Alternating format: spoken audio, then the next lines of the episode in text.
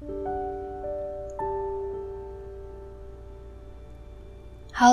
aku Aisyah. Kalian lagi mendengarkan podcast Beteduh, Rehat, dan Bagi Kembali. Beberapa dari kalian bertanya, gimana cara aku memanage waktu? Gimana cara memprioritaskan suatu tugas? Dan gimana cara menjadi produktif? Jadi, untuk hari ini, aku bakal berbicara tentang time management. Kita semua tahu, masing-masing punya 24 jam per hari. Karena waktu yang terbatas, beberapa orang mengatur waktunya setiap hari. Aku ngomongin ini menjadi dua. Waktu untuk melakukan apa yang ingin aku lakukan, dan waktu untuk melakukan apa yang harus aku lakukan. Tidur merupakan apa yang aku butuhkan. Tapi terkadang, tidur itu menjadi hal yang ingin aku lakukan karena lelah dengan apa yang di sekitar, aku tidur. Karena nggak mau ngapa-ngapain, aku tidur. Atau bahkan punya baik pikiran aja aku tidur. Hal yang kayak gini lebih terkenal dalam procrastination. Menunda dan mendistraksi diri sendiri agar tidak melakukan apa yang harus kita lakukan dengan melakukan apa yang ingin kita lakukan.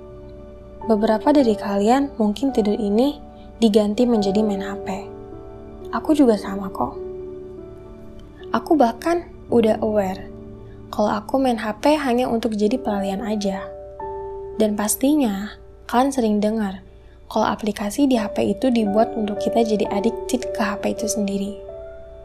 Dari warnanya aja udah memicu hormon dopamin yang membuat kita jadi ketagihan. Dari sini aku coba untuk ngehapus beberapa aplikasi yang memang gak aku pakai atau aplikasi yang sering aku pakai tapi masih bisa diakses lewat laptop. Karena kalau udah di laptop, udah nggak asik lagi. Dan sekarang, aku baru nyobain lagi ngefilter warnanya dengan grayscale. Dan itu ngebuat aku bener-bener jadi muak aja ngeliat HP-nya. Tapi aku jarang pakai filter ini. Gak baik juga ke mental aku. Jadi, untuk bisa menjadi orang yang produktif yang bisa memanage waktu, lihat dulu waktunya dihabiskan di mana dan diatasi penyebabnya apa. Di kasus ini, aku sering ngabisin waktu aku di HP. Karena apa? Penyebabnya karena aku bosen, karena aku gak ada kerjaan apa-apa. Dan aku mengurangi ini dengan ngefilter, dengan menghapus aplikasi-aplikasi yang aku punya. Dan ada lagi, aku ngepasang widget Pinterest yang bisa berubah setiap jam yang ngasih aku kata-kata motivasi setiap hari. Dari sini aku jadi keingat lagi, apa sih mimpiku? Aisyah yang di masa depan bakal kecewa nggak dengan diri aku yang sekarang? Bakal geregetan nggak dengan ide-ide yang aku punya tapi jarang aku terapkan? Dari sini aku jadi kepikiran lagi, waktu yang kita habiskan tidak bisa kembali lagi. Mungkin dari kalian juga banyak menghabiskan waktunya dengan teman kalian. Ingat kembali apa tujuan kalian. Kalau misalnya kalian memang mencapai target dengan bantuan teman kalian, itu bagus untuk ke kaliannya juga. Tapi, kalau misalnya teman kalian menjadi hambatan kalian untuk tetap maju, lebih baik tinggalkan aja deh. Kalau misalnya dia gak ngerti, itu bukan salah kita. Kita punya mimpi kita sendiri kita harus menjadi orang yang maksa orang lain jadi level up, bukan menurunkan level kita.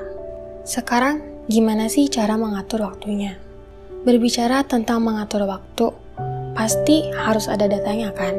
Karena kita mau ngatur sesuatu itu. Kalian bisa pilih menggunakan Google Calendar, iPhone Calendar, atau kalender yang di buku tulis, atau bahkan yang di papan tulis. Di sini aku nulis hal-hal yang memang penting banget dan urgent. Yang kecil-kecil, aku tulis di buku jurnal atau di papan tulis. Terus gimana sih cara memisahkan mana yang prioritas, mana yang penting-penting biasa aja? Caranya, lihat dari target kalian. Target kalian itu apa? Aku bakal kasih tahu target aku 2020. Aisyah di 2020 punya target untuk lancar di bahasa Inggris karena ingin berkomunikasi dengan orang asing. Dari sini, aku pakai hukum Parkinson Law 80 per 20. 80 dihasilkan dari 20% usaha. Yang aku lakukan bukan belajar grammar. Iya, grammar penting. Tapi, berbicaranya langsung dengan orang asing lebih penting dari yang penting dan itu menjadi prioritas aku.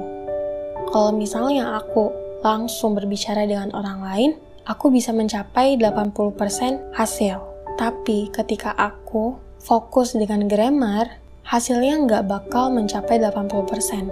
Aku mikirnya grammar itu menjadi suatu media yang memang aku butuhkan ketika berbicara dengan orang lain. Jadi mau belajar nggak belajar, itu bakal datang dengan natural.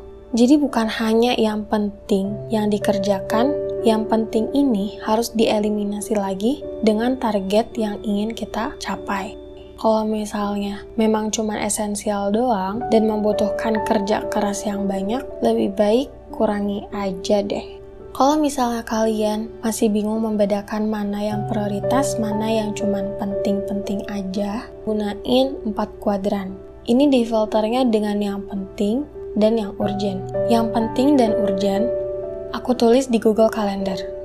Yang penting tapi nggak urgent, aku jadwalin dan aku tulis juga di kalender plus di buku dan juga di papan tulis. Biar setiap hari aku ingat, aku bangun untuk apa. Dan yang ketiga, yang nggak penting tapi urgent. Untuk kalian yang punya banget tugas-tugas, yang punya banyak deadline, ikut acara-acara, menjadi panitia ini dan itu, untuk hal yang seperti ini, kalau misalnya kalian ada overlap dengan hal yang lain, kalian bisa wakilkan ini ke orang lain. Kita itu nggak bisa ngelakuin semuanya. Untuk memprioritaskan sesuatu, kita harus merelakan sesuatu. Dan yang terakhir, yang nggak penting dan juga nggak urgent. Untuk hal yang seperti ini, dikurang-kurangin aja. Kalau misalnya yang menghambat kalian itu males, cari hal-hal yang bisa membuat fokus dan semangat. Untuk aku membaca buku menjadi salah satu cara aku untuk masuk ke flow state. Karena cakep aja dengan pemikiran-pemikiran baru yang aku dapat dari buku atau bisa berjemur di bawah matahari. Karena kalau aku ketemu matahari, rasanya tuh jadi semangat aja, ngerasa hidup. Nah, cari sesuatu yang memang membuat kalian menjadi semangat, menjadi ingin belajar, menjadi ingin berubah, dan lakuin itu. Dan untuk kalian yang lagi capek, kehabisan energi, dan masih ada tugas yang harus dikerjakan, coba deh 5 minute rules pasang alarm 5 menit untuk misalnya beberes atau mengerjakan suatu tugas, mau makalah, mau proposal, apa aja. Abis 5 menit kalau misalnya belum selesai nggak apa-apa, karena ini menjadi latihan untuk kita tetap disiplin. Sebenarnya ada sesuatu yang bakal terjadi abis ini. Untuk setiap orang beda-beda. Jadi kalau misalnya kalian penasaran, cobain ya. Dan bonus untuk hari ini, yang benar-benar bisa membantu memanage waktu, itu adalah Parkinson Law. Apa sih Parkinson Law? Kalau deadline-nya dua minggu, kita butuh dua minggu. Kalau deadline-nya satu jam, kita butuh satu jam. Bukan hanya tahu mana prioritas kita hari ini. Deadline itu jauh lebih penting dari ini. Kasih deadline untuk setiap tugas yang memang sesuai yang kita butuhkan.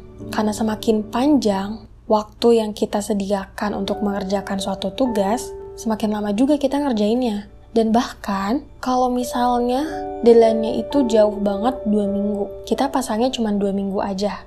Dua minggu dari sekarang bakal ada ujian ini.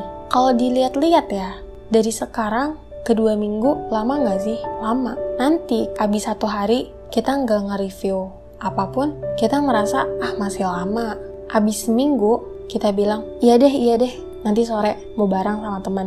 Eh pas dilihat masih lama. Udahlah nggak apa-apa. Tiga hari juga nggak apa-apa kok tiga hari sebelumnya. Dan ujung-ujungnya ketika besoknya ujian kita baru ngapalin. Ini tuh sering banget terjadi. Dan sebagai disclaimer, aku di sini hanya menge-share apa yang aku pelajari dari kehidupan aku dan aku pelajari dari buku-buku. Aku bukan orang yang benar-benar produktif setiap hari. Aku adalah teman kalian yang sama-sama berjuang untuk mengubah diri kita sendiri. Untuk kalian yang suka dengan episode ini, like dan subscribe. Share juga ke teman-teman kalian untuk menjadi pengingat mereka kasih feedback dan tema apa yang kalian ingin aku bahas untuk episode selanjutnya. Bye bye.